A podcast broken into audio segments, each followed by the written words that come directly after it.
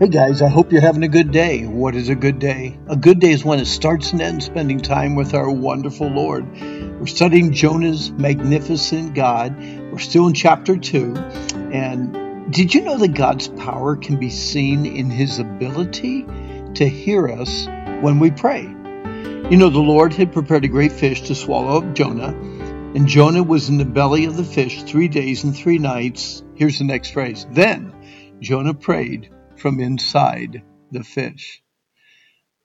What do you pray when you know you're about to die? What do you pray when there's absolutely no humanly possible way out of your trouble? What do you pray when you know you have been running from God and yet you recognize that the dreadful consequences surrounding your life are not only deserved, but necessary to bring you to the point of brokenness and back to God? There are no written prayers to copy, memorized prayers to recite, or pretend prayers to try to impress those listening to you. You pray from a helpless heart to a hopeful God. I called to you, O Lord, from the land of the dead, and Lord, you heard me. You threw me into the ocean depths, and I sank down to the heart of the sea.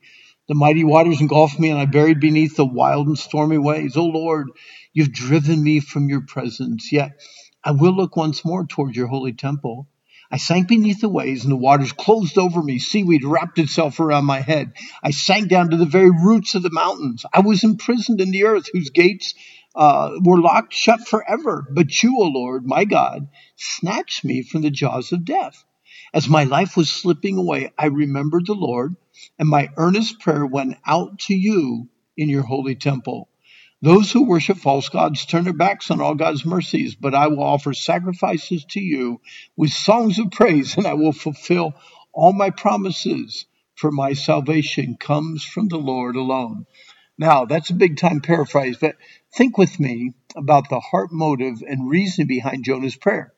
You, can almost hear him think, Lord, you allowed me to go as low as possible as my arrogant heart thought I knew better than you. I knew I was going to die. I knew I deserved to die. Selfishly, I wanted to die. But I've learned that you would never allow my selfishness to thwart your sovereign plan. I realized that the mercy you were pouring out on me, you wanted to pour out on the Ninevites who, just like me, were running away from you, only kind of in a different direction. Lord, would, would you give me a second chance? I do want to honor and praise you. And I know, Lord, if you give me a second chance and save me from my watery grave, why would you not give the Ninevites a second chance and save them from an eternal grave?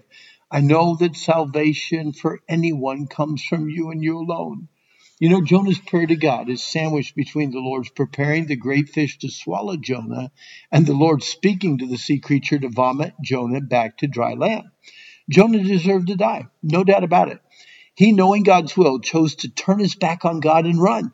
He cared for himself and his reputation, but not for the eternal destiny of the Ninevites. He was a prodigal prophet, and he knew it. But before we get down on Jonah, let's be reminded of what another prophet says about each one of us. All we like sheep have gone astray. We have all turned everyone to his own way, and the Lord laid on him, that's Jesus, the sin or the iniquity of us all. Like sheep, we have done what? We've gone astray. Every one of us have turned to what? We've turned to our own way.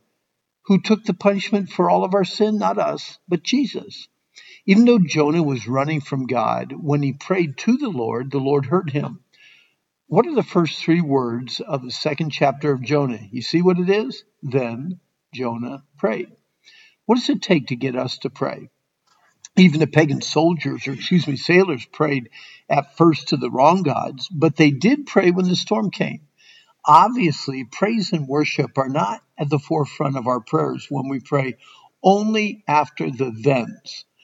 What are some of the thens that you pray after? Here's a couple hints sickness, money problems, broken relationships, guilt, loss of a job, death of a friend, outbreak of a deserved uh, consequence of sin. Sadly, we often pray after the thens, but not before them. Often it takes affliction to drive us to our knees. We should be on our knees whether there's an affliction or not. Sadly, we do not cry out to God until we lose control. Then Jonah prayed. Jonah was a prophet, a man that should be used to talking to God. How about those of us who have been saved for five, ten, or even more years? Is it assumed that you pray, or is it known that you pray? When do you pray each day? How long do you pray each day? Do you use a prayer list? Is it hard for you not to get too mechanical in your prayer life and lose concentration when you do pray? What has been the biggest help to your prayer life in the past year? The Bible says, Then Jonah prayed. What is prayer? Who can really pray?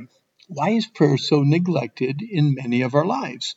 Prayer is talking to God, praising God, thanking God, petitioning God, asking God for protection, forgiveness, strength, and the power to please Him. Unlike most of our prayers of petition, give me or forgive me, Jonah's prayer is almost all thanksgiving.